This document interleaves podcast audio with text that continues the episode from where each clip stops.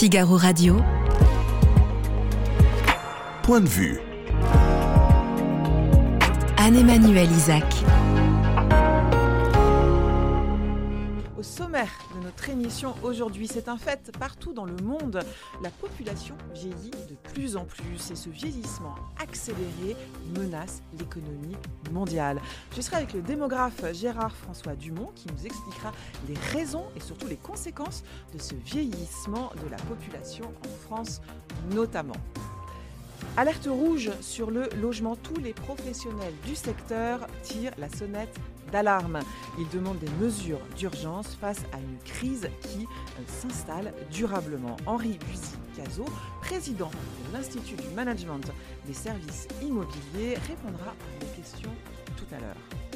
Et puis enfin, d'émission place au témoignage poignant de Baptiste Mullier, ancien dépendant euh, à l'alcool dès ses 14 ans. Il est sobre euh, désormais depuis 8 ans. Il consacre sa vie à accompagner ceux qui souffrent de cette addiction. Voilà, vous avez le programme sur tous ces sujets. J'attends euh, vos remarques, vos questions. Point de vue, c'est parti.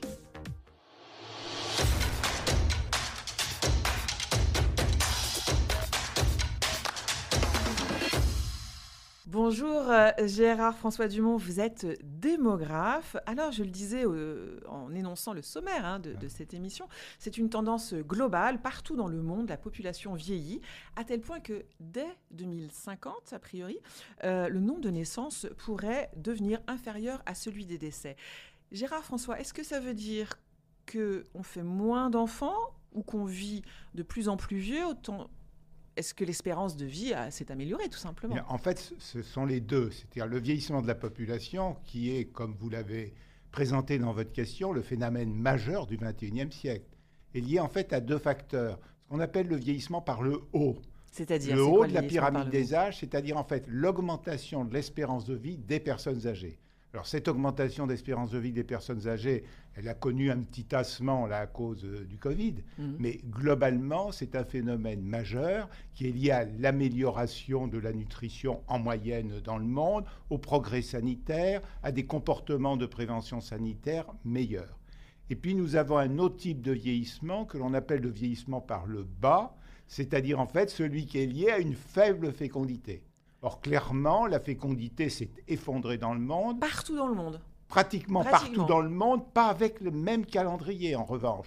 C'est-à-dire la fécondité de la Chine n'est pas celle de l'Inde et pas au même niveau. Le calendrier de la baisse de la fécondité en Afrique est beaucoup plus tardif que ce que nous avons connu en Europe. Mais néanmoins, c'est une tendance majeure. Partout dans le monde, on fait de moins en moins de bébés. Écoutez, je vais vous donner le chiffre si vous me permettez. En 1950, en moyenne, il y avait 5 enfants par femme dans le monde. 5 enfants par femme dans le monde en 1950. Aujourd'hui, nous sommes autour de 2,4 enfants par femme. Donc vous voyez que la fécondité a baissé de moitié de en moitié. quelques décennies. C'est tout à fait considérable.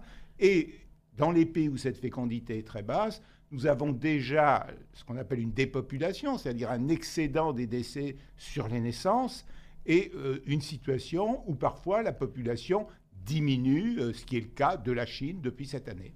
Alors, euh, prenons euh, le cas de, de l'Europe, puisque nous sommes européens.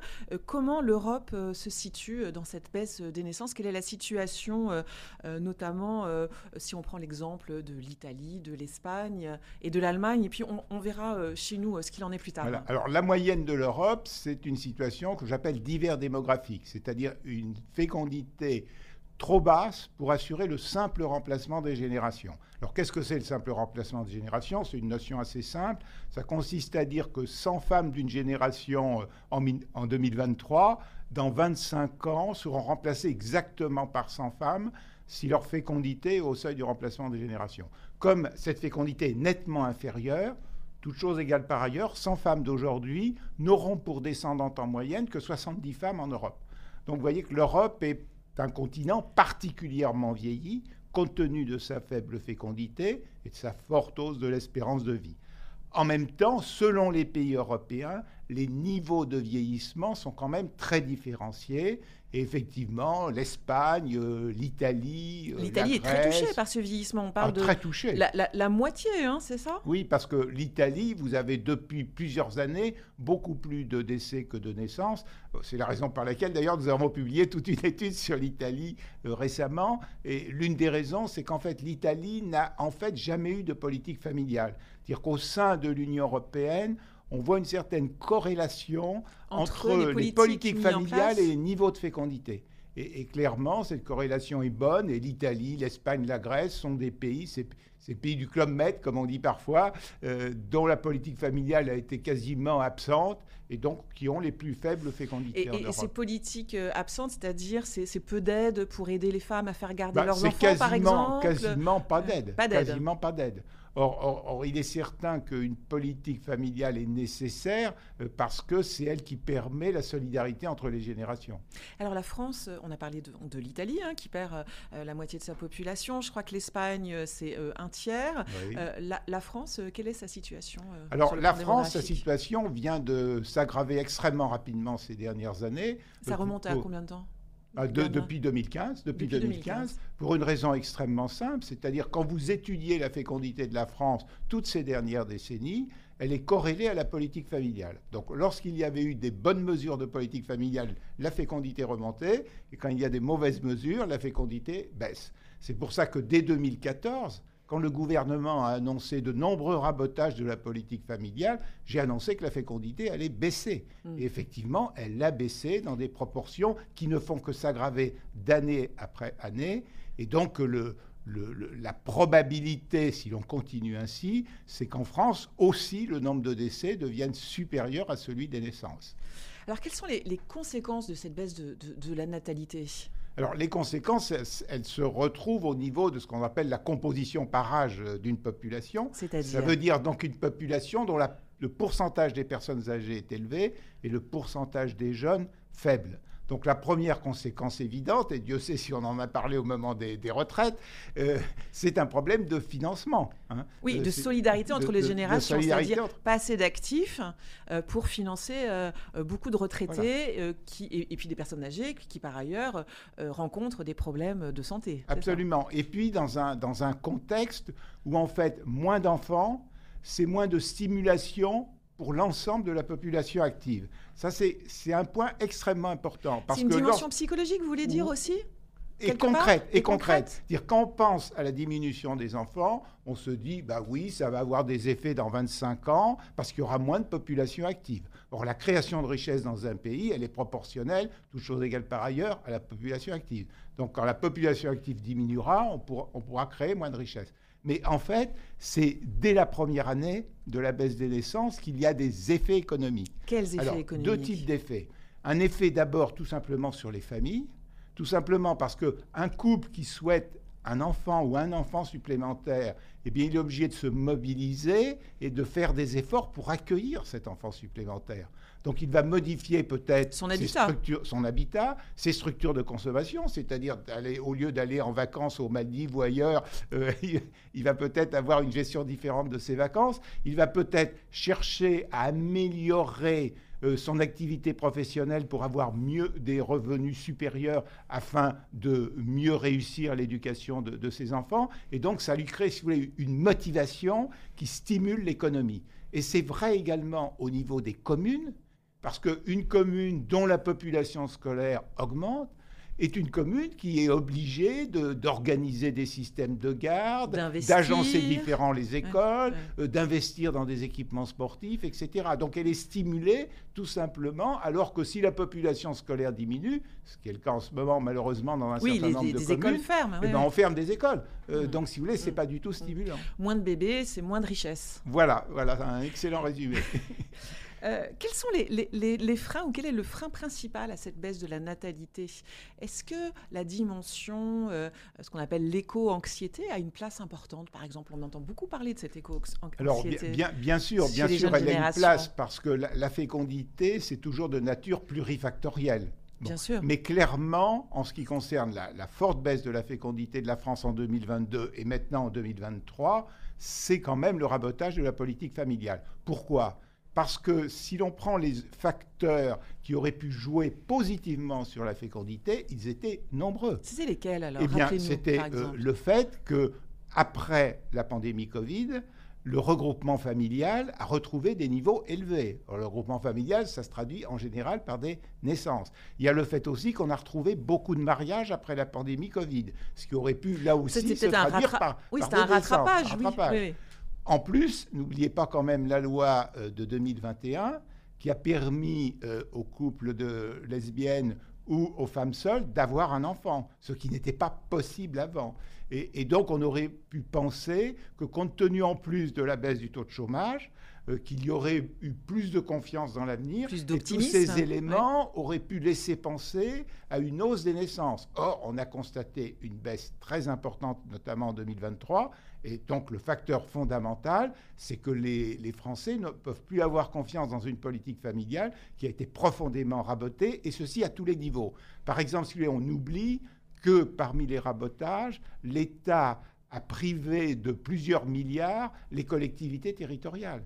Et donc, les communes qui avaient des projets de, de crèches, de relais assistantes maternelles. Par exemple, la, la et- suppression de la taxe d'habitation. ah c'est la, taxe- suppression de la habitation est une catastrophe à tous les niveaux, y compris pour le logement, bien entendu. dont on Euh, parlera tout moi- à l'heure, oui. Moi, je rencontre des maires qui me disent j'avais lancé des, des projets immobiliers dans ma commune. Euh, si j'avais su qu'on supprimait la taxe d'habitation, je ne les aurais pas lancés, puisque la taxe d'habitation, c'est le moyen qu'avaient les maires de financer les équipements publics utiles lorsqu'on agrandit un quartier. Est-ce que euh, le nombre de jeunes souhaitant, euh, ne souhaitant pas faire d'enfants euh, euh, augmente euh, visiblement Euh, C'est euh, un, un fait historique? Est-ce que c'est déjà arrivé ça dans, dans l'histoire de la démographie euh, qu'on n'ait pas envie, on ait moins envie de faire des enfants? C'est particulier à notre L'histoire de la époque. démographie est assez complexe, puisque, vous, comme vous le savez, euh, le premier pays dont la fécondité a baissé, c'est la France à la fin du XVIIIe siècle. Sa fécondité a baissé un siècle avant les autres pays d'Europe, et on s'interroge toujours sur les raisons de cette baisse de fécondité euh, sans avoir d'éléments explicatifs parfaits.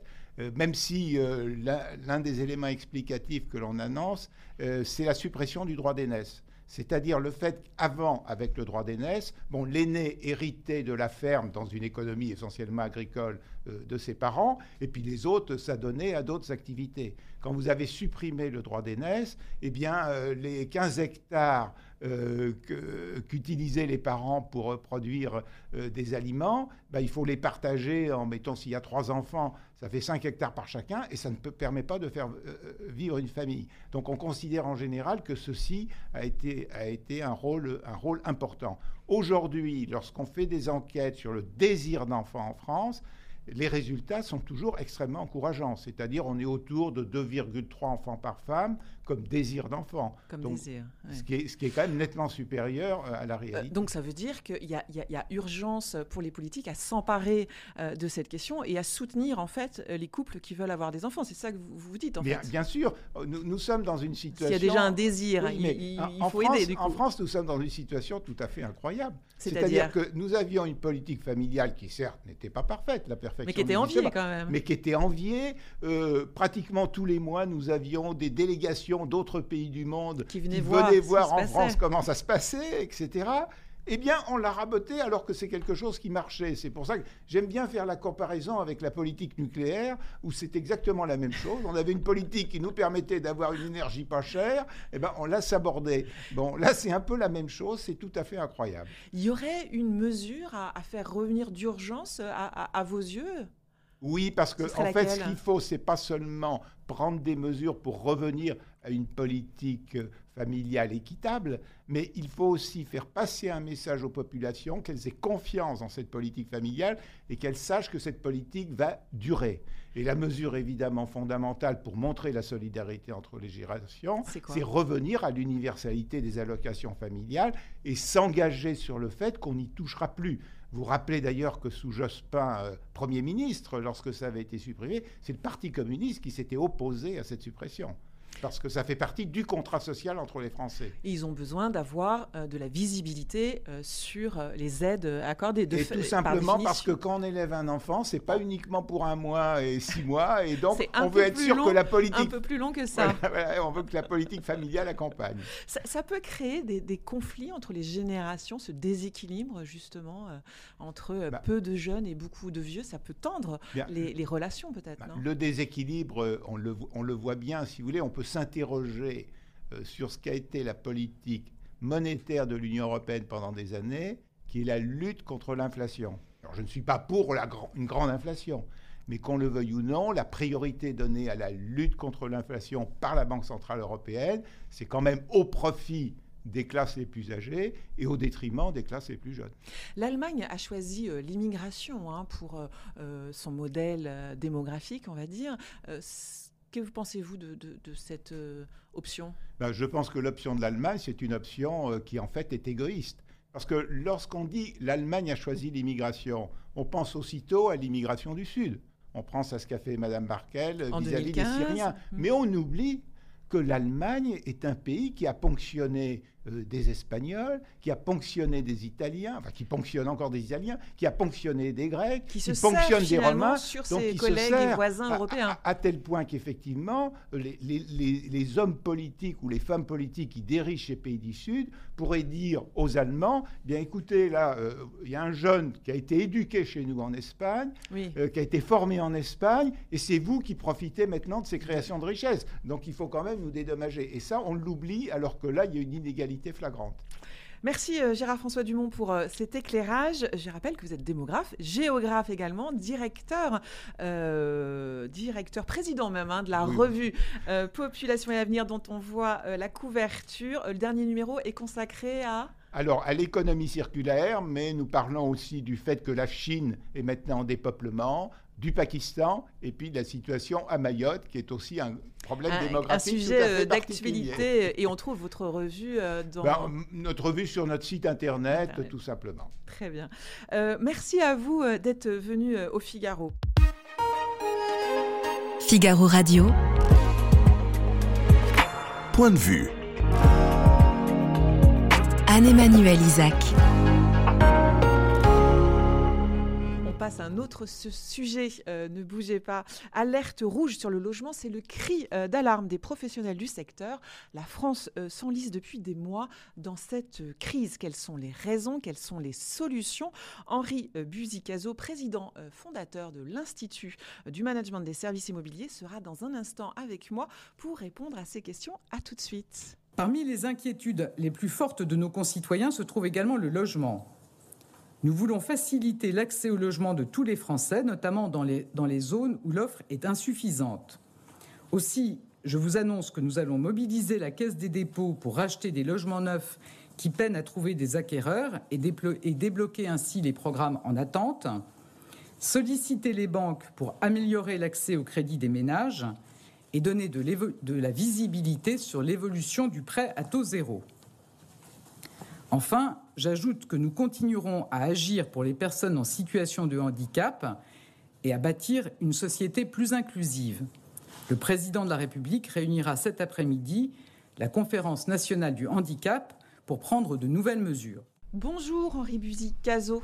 Vous êtes le président fondateur de l'Institut hein, du management des services immobiliers. Euh, les professionnels hein, du secteur du logement sont très très inquiets par rapport à la crise euh, que traverse le logement. Alors on sait que un, des principaux, un des principaux facteurs, hein, c'est la hausse des, taux d'intérêt. Mais je voudrais avec vous déjà qu'on que vous me fassiez un peu la photographie de quoi on parle exactement, quelle est la situation, qu'est-ce qui inquiète, euh, quels sont les différents points qui inquiètent les professionnels du secteur? Aujourd'hui, si on parle de, de crise historique, c'est-à-dire différente des précédentes, infiniment plus grave, plus profonde, c'est parce que tous les indicateurs sont au rouge. Vous avez un effondrement de la production de logements. C'est un indicateur qu'on a toujours suivi pour savoir si le secteur était en bonne santé. Donc la chute des logements neufs Voilà, que ce soit les euh, appartements, les immeubles collectifs qui sont produits par les promoteurs, que ce soit les maisons individuelles. eh bien, euh, le nombre d'or ou de plomb, c'est moins 40. Voilà. Euh, ça veut dire qu'on va terminer cette année avec une production sans doute inférieure à 300 000 logements. On se rappelle que euh, on considère, il y a un consensus pour dire qu'à 450 000 ou 500 000 logements par an, on irait bien. On, va être à 300 000. À 450 000, on répond à la demande, c'est ça? On répond à la demande et, euh, au renouvellement de la demande sous euh, euh, l'angle de la démographie, de l'immigration, de la décohabitation, de la mobilité professionnelle. On considère que c'est ce qu'il faut pour oxygéner, si je puis dire, le, marché. Et si on prend le marché de l'ancien, de l'existant, il faudrait dire, ben, c'est pareil, on a moins de 40% d'achat de, et de vente aujourd'hui de, logements. Voilà, donc un marché qui, si on regarde le stock, le parc, euh, ne fonctionne plus. Et si on regarde le renouvellement, c'est-à-dire l'offre neuve, ne fonctionne plus non plus. Et l'inflation joue comme une loupe sur des dysfonctionnements beaucoup plus profonds. En fait, oui, voilà, l'inflation, c'est un facteur euh, déclencheur. Mais il y avait déjà, en fait, c'est ce que vous nous dites, euh, des, les germes étaient déjà là pour une situation très compliquée. Oui, depuis, allez, on va dire une quinzaine d'années, plusieurs dysfonctionnements étaient constatés on n'y a pas remédié ou pas suffisamment remédié. Globalement, euh, ces dysfonctionnements ont conduit à un logement beaucoup trop cher. C'est pour ça qu'au moindre dérèglement, les taux d'intérêt ont été multipliés par 4 en un peu plus d'un an. Euh, ben voilà que les logements sont inaccessibles. Ils étaient déjà chers, ils deviennent inaccessibles à toute une fraction de la population parce que l'accès au crédit euh, c'est compliqué, euh, non seulement taux d'intérêt, mais le fameux taux d'usure, hein, ce, plafond auquel on se cogne aujourd'hui.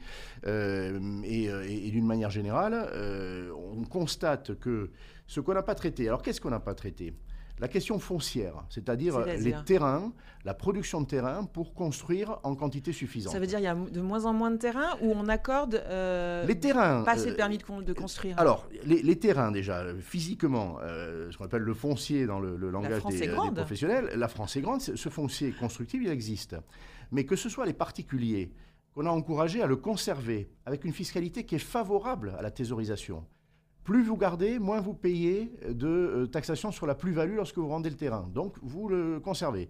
Que ce soit les collectivités locales ou l'État, qui ont des terrains qui ne savent même pas exactement quelles sont leurs propriétés et qui euh, ne les mettent pas sur le marché pour qu'on on les construise. Il y a une rétention finalement. On a une rétention, exactement.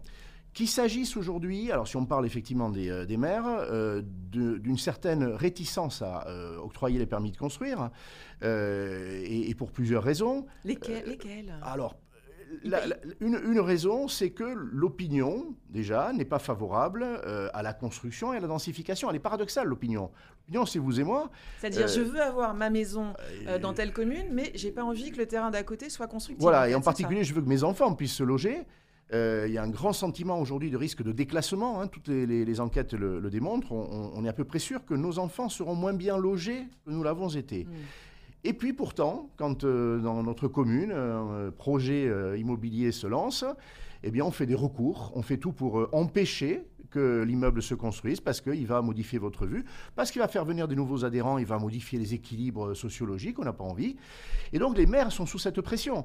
Euh, moi, je ne les condamne pas, ils, traduisent euh, leur opinion euh, et évidemment, ils sont, ils sont réticents. Et puis, il y a un fait que qu'on a vendu comme une décision merveilleuse, la suppression de la taxe d'habitation. J'allais en parler. Alors, c'est la réforme fiscale hein, du président Macron, il n'y en a pas eu d'autres pour l'instant. Et on a dit aux Français, écoutez, un impôt est supprimé. Alors ça, c'est une magnifique nouvelle. On a oublié que c'était 34% des ressources des communes, que ces ressources, elles sont nécessaires lorsque vous construisez un, immeuble. Des ménages vont arriver, ils vont exiger une classe d'école de plus, une antenne de police, une, un arrêt de bus, une crèche. Et le maire qui dit je n'ai pas la ressource ou je crains de ne pas l'avoir, parce qu'aujourd'hui euh, euh, l'État est censé transférer de la TVA pour compenser, mais il y a une dépendance et les maires ne sont pas à l'aise avec ça. Donc ils retiennent le, stylo pour la signature des permis de construire. Et enfin, s'ajoute à ça la transition écologique, le zéro artificialisation nette. On dit aux maires et aux constructeurs, ne touchez plus au terrain, faites avec ce que vous avez, euh, mais surtout n'allez pas artificialiser, c'est-à-dire ne rendez pas constructibles des nouveaux terrains qui seraient pris sur euh, le domaine euh, agricole. Sans donner vraiment le mode d'emploi, la loi de 2021, la loi climat résilience, a figé. Euh, c'est trop de contrainte cette loi pour le, secteur du bâtiment? Alors, ce sont des fortes contraintes et surtout qui, pour l'instant, ne sont pas expliquées. Euh, et puis, il va falloir accepter, si on ne construit pas euh, horizontalement, ben, qu'on densifie, qu'on élève aussi nos immeubles, quitte à rajouter un, un étage ou deux étages. Voilà, donc on est dans cette période où on n'a pas traité la question foncière, la question de la construction, la question des normes n'a pas été traitée sur chaque promoteur qui construit pèse plus de 5000 normes. 5000 normes. normes. Et l'inflation continue. C'est-à-dire que ça vient enchérir les coûts, ça vient compliquer euh, notoirement l'acte de construire. Il faut former, il faut des compétences toujours plus fines. Euh, la volonté de simplifier, euh, un ministre qui s'appelle Benoît Apparu, il y a déjà une quinzaine d'années, avait dit il faut simplifier les normes. Ce chantier n'a jamais été ouvert, jamais. Donc voilà, voilà un problème. Et puis autre sujet, euh, et là on parle de, problèmes de fond qui depuis euh, euh, allez, deux décennies n'ont pas été traités, c'est la fiscalité. Emmanuel Macron n'a fait que de supprimer la taxe d'habitation et c'est peut-être... Sans visiblement mesurer les conséquences, c'est ça? Oui, d'une part. Vous, vous, très vite, quand il annonce ça, vous, tout, les professionnels, vous voyez tout de suite ce qui va arriver Non, que, non la communauté immobilière, il faut rendre justice euh, au, président de la République. Euh, je, le dis clairement, la communauté immobilière n'a pas immédiatement alerté sur les conséquences. Les maires l'ont fait. L'Association des maires de France a tout de suite dit deux choses. Euh, nous avons besoin de la ressource. Et une deuxième chose qui est beaucoup plus forte, vous détruisez le seul lien fiscal, économique, entre les habitants et leurs maires. Et ce lien, mine de rien, il était une façon pour les habitants aussi de, de contrôler que le maire allait réutiliser cette ressource, notamment pour le logement. Le maire était sous contrôle de ses habitants par, euh, voilà, par, le, nerf de la guerre.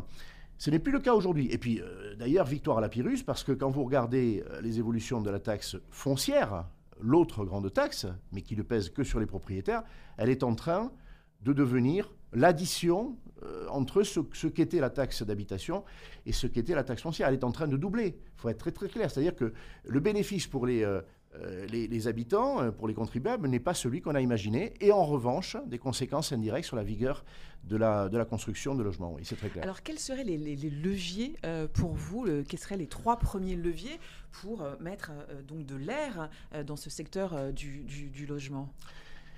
Euh, le président de la République a récemment donné une interview qui a, fait couler beaucoup d'encre. C'était au magazine Challenge, hein, c'est ça Votre confrère de Challenge. Ça a aussi déclenché euh, euh, cette action collective des, de cinq organisations professionnelles. Il y en a beaucoup d'autres qui auraient pu co-signer. Est-ce que vous pouvez nous, rappeler ce qu'il a, ce qu'il a dit oh, Il a dit, il a fait un diagnostic violent en disant ce secteur depuis des dizaines d'années est sous perfusion. Euh, C'est-à-dire quoi? Il y a trop de, il y a trop de, On dépense un, pognon de dingue, hein, pardonnez-moi de reprendre cette expression, qui avait été la sienne sur un autre sujet. Euh, le budget du logement, effectivement, même si Emmanuel Macron l'a réduit de presque 10 milliards, il est encore aujourd'hui de l'ordre de 36 milliards. Il ne faut pas oublier que le logement rapporte presque le triple, 92 hein, milliards. Ça, on l'oublie, c'est-à-dire que ces aides, certes, il y en a sans doute trop, mais elles sont là comme des antidouleurs. On n'a pas revu la fiscalité qui est lourde les propriétaires en ont conscience. Pourquoi on, a fait un dispositif Pinel qui faisait suite à tant d'autres? Parce que si un investisseur qui n'a pas de rentabilité, euh, parce que la fiscalité euh, lui prend, euh, on ne lui donne pas une incitation, eh bien il ne va pas vers l'investissement locatif. C'est un exemple. Il y en a beaucoup d'autres. Les aides au logement pour les locataires, c'est parce que les loyers sont très chers. Mhm. les loyers sont la conséquence du prix. Tous ces dispositifs étaient quand même nécessaires. Euh, Vito. Vito. On n'a pas le, droit de dire. Et, maintenant, le président. Euh, le président fait, un euh, reproche, quoi, ça, Le président distribue les indulgences. Il a l'air de dire que des générations de ministres du logement, de gouvernement, ont fait n'importe quoi. Ça n'est pas vrai. C'est vrai que les réformes de fonds n'ont pas été menées par ses prédécesseurs, mais pas par lui non plus, depuis six ans, et que donc on est venu mettre euh, du baume, si je puis dire, euh, au cœur. Donc il a fait cette critique. Il a aussi critiqué les maires qui ne signent pas les permis de construire. On vient d'en faire l'analyse. Ce n'est pas pour rien. Ce n'est pas parce qu'ils ne veulent pas euh, construire. Il y a des raisons. Donc il a fait un diagnostic. Les solutions, on les attend. Alors, il a eu un mot. Il parle de choc de simplification. Il a raison, mais ce sont des mots. Euh, il, parle euh, de paradis fiscal euh, pour les, investisseurs. Bah, il a totalement tort. mais là où il a raison, c'est qu'il faut sortir du mécanisme des niches, des avantages provisoires qui peuvent coûter trop cher pour ce qu'ils rapportent. Il faut construire un, statut de l'investisseur stable, avec un mécanisme d'amortissement pour le neuf, pour l'ancien Avec de la visibilité aussi. De la visibilité, inscrit au Code général des impôts, qui ne sera pas retouché à chaque loi de finances. C'est une demande collective aujourd'hui il semblerait que euh, le gouvernement soit ouvert à, ce chantier. Alors, on va savoir, vous savez que le Conseil national de la rénovation. J'allais y venir, oui, le Conseil national de, euh, se, réunit, donc ça a été euh, décalé, hein, c'était prévu au mois de mai, je crois, se réunit et ils vont. C'est le 8 juin, c'est ça le, 5. le 5 juin Le 5. Et, vous, y attend, vous attendez quoi? Je crois que vous avez parlé de. Vous attendez, vous, un Big Bang, hein, carrément? J'ai pris part. C'est le mot que vous avez employé dans du, vos tribunes. Du CNR Logement. Oui, il faut dans CNR, il y a le R de refondation. Le président de la République a voulu, pour la politique euh, de notre pays, euh, du sien, euh, qu'on renverse la table. sur le logement, oui, il a raison. les grands sujets que, j'ai énumérés doivent être revus. Donc, on attend des actions de fond à mener, par exemple, sur les quatre années restantes de la législature et de son quinquennat, des travaux de fond. Mais aujourd'hui, la situation du logement est telle qu'il va aussi falloir deux ou trois mesures d'urgence à euh, mettre en place très rapidement. À mettre en place très en rapidement. fait, c'est ça. Vous, vous dites qu'il faut y aller en deux temps. Il y a, il y a le temps de l'urgence et puis un, temps euh, plus profond, entre guillemets, euh, pour revisiter un peu le modèle et, l'organisation. Un exemple, l'accès au crédit aujourd'hui, il s'est violemment fermé. Euh, Là, il faudrait, vous demandez, vous, que, ça, que la pression. Un assouplissement. Un assouplissement. Un assouplissement. Et euh, d'un mot, euh, avec les, critères que le Haut Conseil de stabilité financière a édictés en, en, 2019, bien avant l'inflation, et qui d'ailleurs se sont durcis, on a dit aux banques, on ne vous fait pas confiance, on, on, peut faire confiance aux banques françaises. Elles ont fait la preuve qu'elles ne surendettaient pas avec le crédit immobilier, qu'elles savaient apprécier très finement la solvabilité actuelle et future d'un ménage, on peut leur faire davantage confiance, alors qu'aujourd'hui, elles n'ont qu'une enveloppe de 20% de leur production où elles sont libres. Il faut l'accentuer, incontestablement.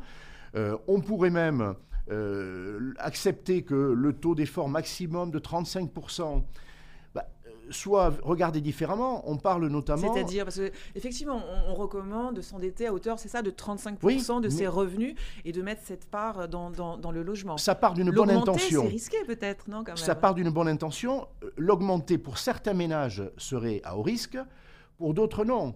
Le reste à vivre, c'est une méthode que les banquiers savent utiliser, c'est-à-dire on, regarde ce qu'il vous reste après, par exemple, le paiement d'une mensualité de logement, mais aussi après euh, le remboursement de votre voiture.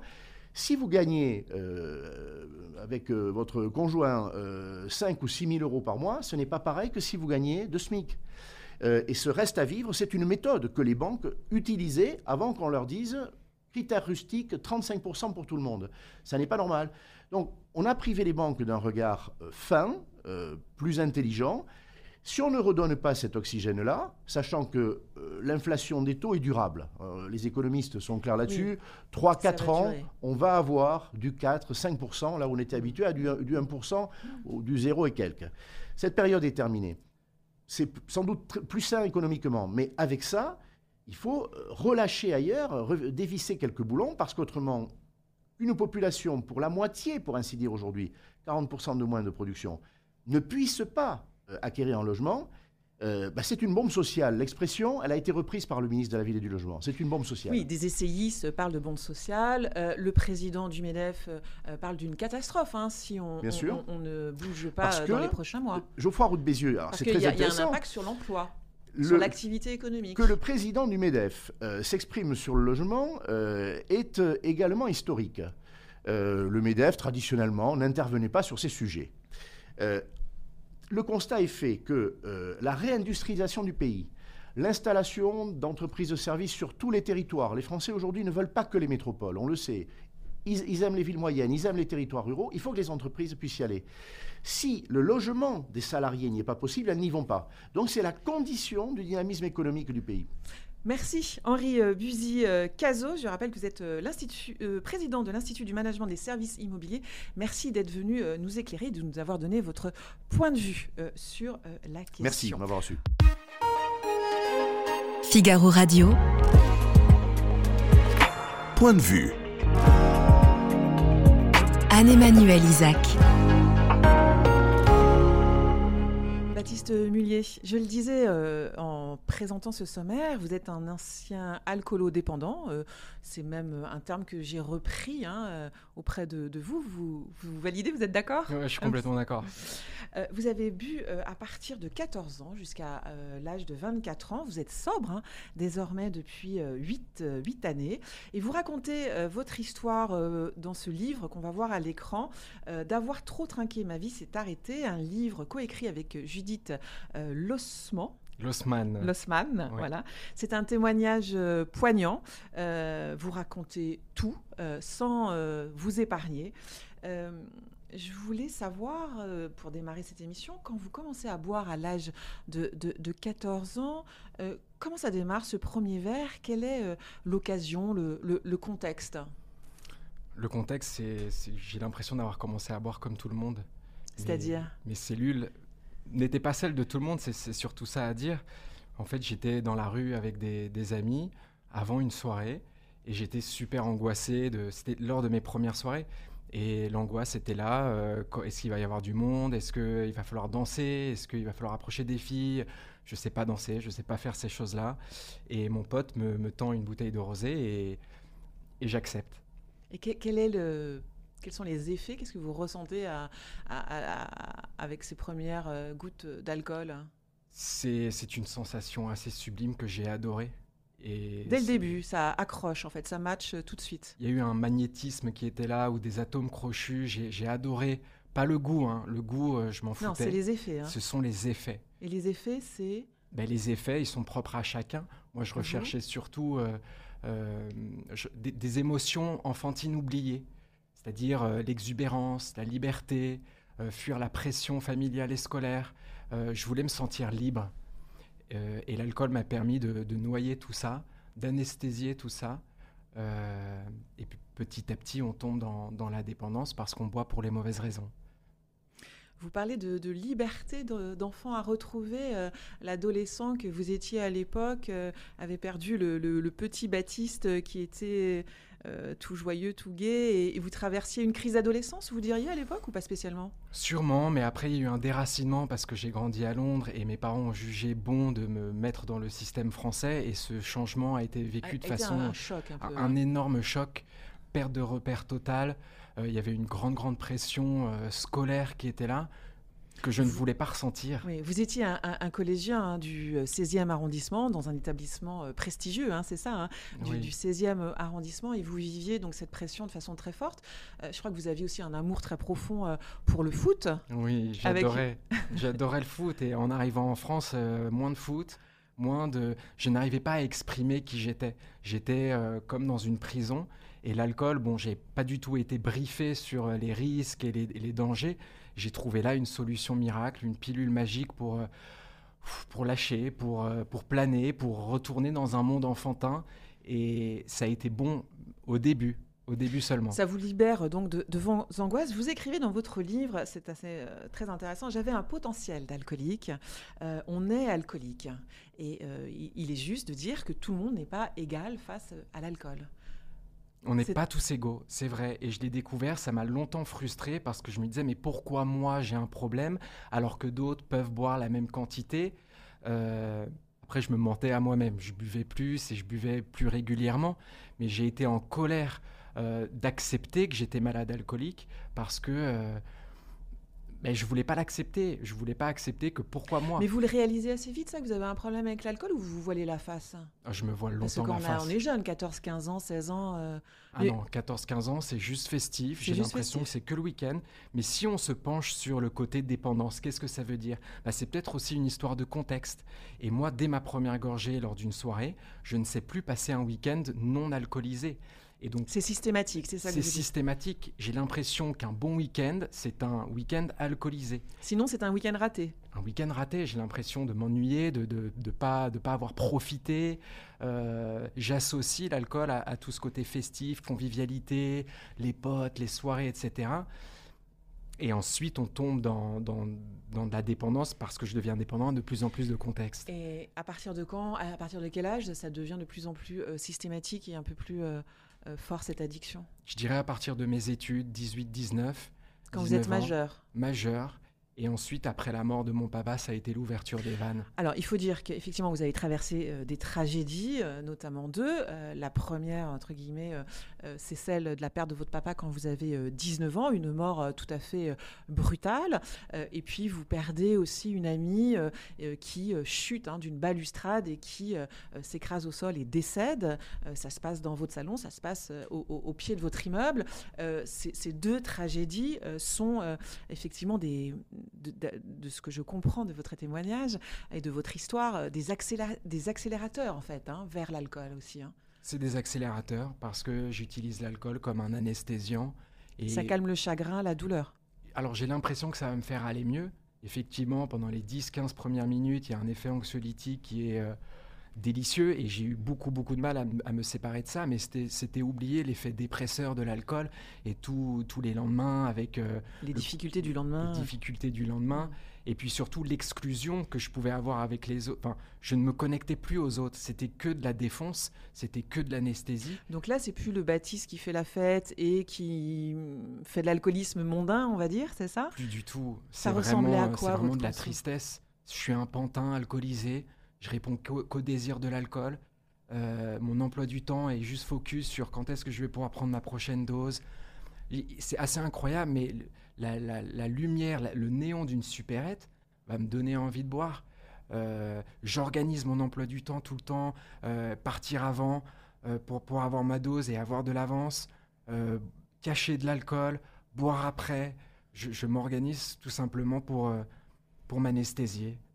Ça veut dire que vous, avez vous êtes chez votre petite amie, vous avez un rendez-vous avec une amie, un ami, euh, vous organisez tout votre, euh, votre journée euh, pour avoir des, des, cachettes, par exemple, d'alcool ou de passer dans le frigo, prendre une lampée de, de vodka. C'est ce, ça se traduit exactement comme ça? Exactement comme ça. Ou où je, je, mens, je dis, que je, suis allé, je, suis, je dis que je suis chez moi, mais en fait je suis à l'extérieur en train de picoler, je suis tout seul dans des parcs en train de pleurer, ma bouteille à la main.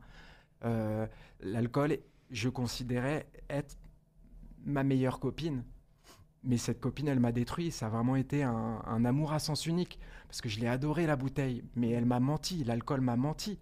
Moi, euh, quand je commence l'alcool à 14-15 ans, l'alcool me promet d'être heureux. en fait, je termine dépressif. L'alcool me promet des amis, de l'intensité. Je suis juste éteint et je suis tout seul. Qu'est-ce que j'ai souffert de la solitude dans l'alcool? C'est mortifère. Ça détruit tout autant que l'addiction en elle-même.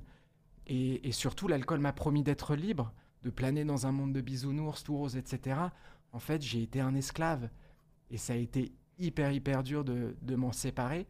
Mais aujourd'hui, c'est vrai qu'après huit ans d'abstinence, je, redécouvre la vie, et, j'apprécie la vie pour, pour ce qu'elle est dans son authenticité. On, va venir à cette deuxième partie de vie. Euh, je voulais terminer sur euh, l'alcool vous a mis dans des situations euh, de danger très très graves, hein, jusqu'à une agression sexuelle hein, que vous racontez dans votre livre.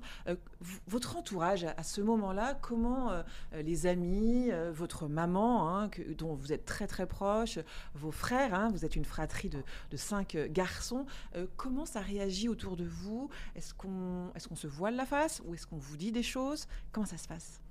Il y, a, plusieurs choses, mais c'est vrai que d'abord il y a un déni de la part de l'entourage. Ma maman m'a beaucoup excusé, ce qui n'est, j'ai appris plus tard, pas forcément une attitude à avoir de continuer à être dans la, maternité, de materner, etc. Elle m'excusait en pensant que soit j'essayais de gérer le, décès de papa comme je pouvais, soit je faisais une crise d'ado prolongée, soit euh, il y avait de la dépression, mais en fait le problème était bien plus profond que ça j'étais dépendant de l'alcool, et l'alcool, c'est l'alcool qui nourrissait la dépression. Après, je m'excluais aussi de tous ces reproches que je vivais comme des agressions aussi, parce que les, avis moralisateurs, euh, les phénomènes de, de posture d'autorité, je supportais pas ça.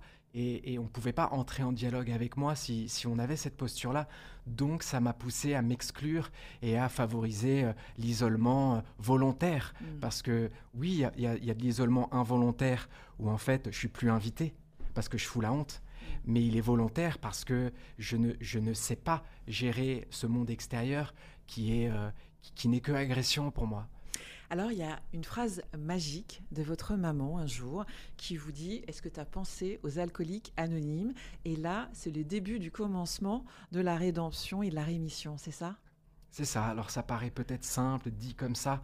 Il y a eu beaucoup de déclics, il y a eu beaucoup de prises de conscience. Ça a mis longtemps, mais c'est vrai que je retiens cette fameuse phrase de maman qui vient dans ma chambre et qui me parle des alcooliques anonymes. Je ne saurais pas vous expliquer pourquoi j'ai entendu ce jour-là. C'était le bon moment peut-être. C'était peut-être le bon moment. Mais je pense que j'avais aussi besoin de, que quelqu'un me, me, déverse tout son amour et me dise, Baptiste, en fait, tu as le droit de vivre aussi. Et ça a été une bouée de sauvetage, cette phrase. J'ai accepté de l'aide et j'ai accepté véritablement le mot dépendance alcoolique. Euh, et je suis allé aux alcooliques anonymes. On pourra peut-être en reparler, mais c'est vrai que ce lien de pouvoir m'identifier à d'autres, moi qui me sentais tellement seul, tellement différent, le mouton noir de mon cercle social, eh bien, je voyais des semblables. Et ça faisait tellement du bien de sentir que j'avais ma place quelque part. C'était une forme de réconfort et, peut-être pas de honte puisque vous étiez entre personnes, c'est ça, euh, qui traversaient aussi ou qui avaient traversé euh, les, mêmes euh, problèmes, les mêmes... J'avais besoin de, sentir de l'espoir, mais surtout d'être compris, mmh d'être pas être jugé, écouté. Mmh. Alors j'ai été tétanisé hein, avant d'y aller. c'est il faut. Oui, j'imagine, c'est pas très facile d'y aller. Ça se fait pas. C'est pas facile du tout, mais il y a une chaleur humaine qui est assez exceptionnelle il y a aussi beaucoup d'autodérision, euh, il, y a, il y a de la vie, et j'avais peut-être besoin de, de vie. D'être entouré et, et, dans une forme de fraternité finalement. C'est ça. Euh, vous écrivez, parler, c'est le début du soin à apporter à soi-même. c'est une belle phrase euh, que j'arrive maintenant à m'approprier. J'en ai fait aussi ma vie aujourd'hui. C'est de, de, dire que la chose la plus courageuse au monde, c'est de sortir du silence. Et je n'avais pas accès à des cadres d'expression, je n'ai pas grandi avec, des, des, avec cette euh, facilité d'exprimer ses émotions. J'ai grandi en, en, cachant beaucoup de choses, en noyant beaucoup de choses, en me taisant. Et j'ai essayé d'avancer comme un bon petit soldat en ne, pas, en ne verbalisant pas. En n'écoutant pas vos émotions. En n'écoutant pas mes émotions. Alors que euh, je suis un hypersensible et que les émotions, elles étaient hyper intenses. Mais pour moi, c'était pas une notion de virilité. Je voulais être viril, l'alcool m'a permis aussi de me sentir viril, mais en fait, ça a été encore une fois juste un mensonge. Et hum, la parole, vraiment m'a fondamentale. Fondamentale. Ne serait-ce que de pouvoir ancrer des mots, de pouvoir accepter certaines choses. D'être au plus près de, de ses émotions, en fait, c'est ça Exactement, et aussi de, se confronter à la réalité, d'arrêter de fuir, parce que l'alcool est, une fuite. Alors, euh, vous l'avez euh, légèrement abordé donc euh, tout à l'heure. Vous êtes devenu ce qu'on appelle un patient expert depuis que vous êtes sobre, hein, c'est bien ça Presque ça. Presque ça. alors, expliquez-nous qu'est-ce que c'est être un patient expert? Alors, juste pour, la, pour le, petit contexte, au bout d'un an d'abstinence, j'ai eu ce désir de, de transmettre des choses, de transmettre mon expérience et dire, notamment aux jeunes, que tout ce que j'aurais aimé qu'on me dise. Parce que moi, j'ai manqué cruellement de modèles, j'ai manqué cruellement de sensibilisation, et j'ai eu euh, voilà, un désir de, de, transmission. Au début, j'avais très très peur de prendre la parole, j'avais pas les mots, alors j'ai utilisé l'écriture comme un mode d'expression. Peut-être qu'on pourra revenir un peu sur, sur, sur, sur ce livre, d'avoir trop trinqué, ma vie s'est arrêtée. Ça a été euh, une. Euh, ça fait partie du processus pour vous euh, ah, mais totalement. De, de, guérison. L'écriture a sauvé ma vie mm. aussi. Et c'est grâce à Judith qui m'a confronté à tous mes maux, qui m'a aiguillé dans mon introspection et qui m'a permis d'accepter mon passé. Grâce à ce livre qui est en auto-édition et donc seulement disponible à l'achat sur mon site internet, euh, je, j'accepte, je n'ai plus peur de mon passé, je n'ai plus peur d'en parler. Et c'est pendant euh, l'écriture de ce livre que j'ai découvert le patient expert. Alors dites-nous, c'est quoi patient expert? Alors un patient expert, c'est un ancien malade qui reçoit une formation. Alors moi, je l'ai reçu par euh, la PHP, les hôpitaux de Paris. Oui, c'est très sérieux. Hein c'est très sérieux. Ben, en fait, c'est aussi pour dire que tout le monde ne peut pas s'autoproclamer coach. Oui, c'est pas parce qu'on est un ancien alcoolique qu'on peut aider des gens qui, qui sont alcooliques. J'ai compris ça dans, le, euh, dans, dans cette formation-là. Alors cette, cette formation m'apprend à, à, structurer mon savoir expérientiel de la maladie, de, de structurer beaucoup de choses et de, de pouvoir accompagner d'autres personnes qui souffrent de la même maladie. Euh, et quand j'ai brandi ce diplôme entre les mains, ça a été une révélation. Je suis tellement fier de ce diplôme parce qu'il il, représente qui je suis. je ne mens plus, je n'ai plus besoin de mettre de masque en société et je deviens acteur de ma maladie. C'est euh, assez euh, phénoménal. Et puis, euh, bah, je suis là pour, euh, pour essayer d'aiguiller, éclairer, d'être un soutien, d'être à l'écoute. Comme je l'ai dit, ça se soigne par le lien. Donc j'essaye d'être d'être un lien avec ceux euh, dont l'âme est encore dans l'obscurité. Donc votre vie aujourd'hui, elle est consacrée euh, à ça, euh, à travers euh, des conférences, hein, c'est ça? Vous sensibilisez donc des conférences qui se déroulent dans des collèges, dans des lycées notamment, mais pas que peut-être? Pas que, il y a aussi des, en université, en école de commerce, école d'ingénieur, pas encore en médecine, j'aimerais bien. Euh, mais je suis aussi présent sur les réseaux sociaux, euh, On peut notamment vous suivre hein, sur votre compte Instagram. C'est Instagram. On peut vous euh, suivre à travers euh, des réflexions, les conférences au- auxquelles vous participez également. Et je un partage lien, beaucoup de c'est ça, en fait, C'est les- un lien et c'est aussi permettre de d'ouvrir le dialogue, d'éveiller les consciences, parce que faut savoir, je, je suis pas anti-alcool, mais je considère que ce sujet devrait être assez universel. Et alors qu'on fait beaucoup l'autruche, on fait encore l'autruche, on n'est pas encore en conscience. Pourquoi, pourquoi est-ce qu'on boit? Quelle est la place qu'occupe l'alcool dans la vie? Euh, Est-ce qu'il y a des impacts négatifs à cause de l'alcool? Ces questions, elles sont accessibles au, au plus, enfin, elles sont accessibles pour tout le monde. C'est pas que pour les personnes qui sont dans les extrêmes. Alors j'essaye d'aborder le sujet sur les réseaux sociaux et notamment auprès des jeunes en conférence pour euh, pour les sensibiliser sur les risques euh, parce que je sais combien euh, j'aurais aimé avoir accès à cette information. Alors justement, et malheureusement, euh, l'émission touche à sa fin. En quelques mots, quand on a un proche qui euh, vit des problèmes d'addiction d'alcool, quels sont les premiers mots Quels seraient les premiers mots ou quels- les, les mots à, les bons mots à dire hein, pour aider? Alors j'aurais bien aimé qu'on me dise qu'on s'inquiète pour moi. Je, je m'inquiète pour je toi. m'inquiète pour toi. et, et- et une présence, pas de jugement. Je suis à côté de toi, ça va aller. Tiens, prends une bouteille d'eau. Si tu as besoin, je suis là. Euh, mais d'être dans la posture de, de la moralisatrice, ou ça, alors, quand je suis bourré, d'essayer de me parler quand je suis bourré, Oui, ça marche pas. euh, ça ne peut pas fonctionner, ça, sort, ça rentre dans, l'oreille, ça sort de l'autre. Donc essayez d'avoir des, des, des- des cadres, des contextes hors alcool, et de- d'essayer de dire je, Je suis là en fait, je suis présent. je suis là. Et que l'entourage aussi puisse accepter que cette personne-là est malade, que c'est pas un manque de volonté. Mm, mm. Moi, j'ai longtemps cru que c'était un manque de volonté. Non, c'est une maladie. C'est une maladie.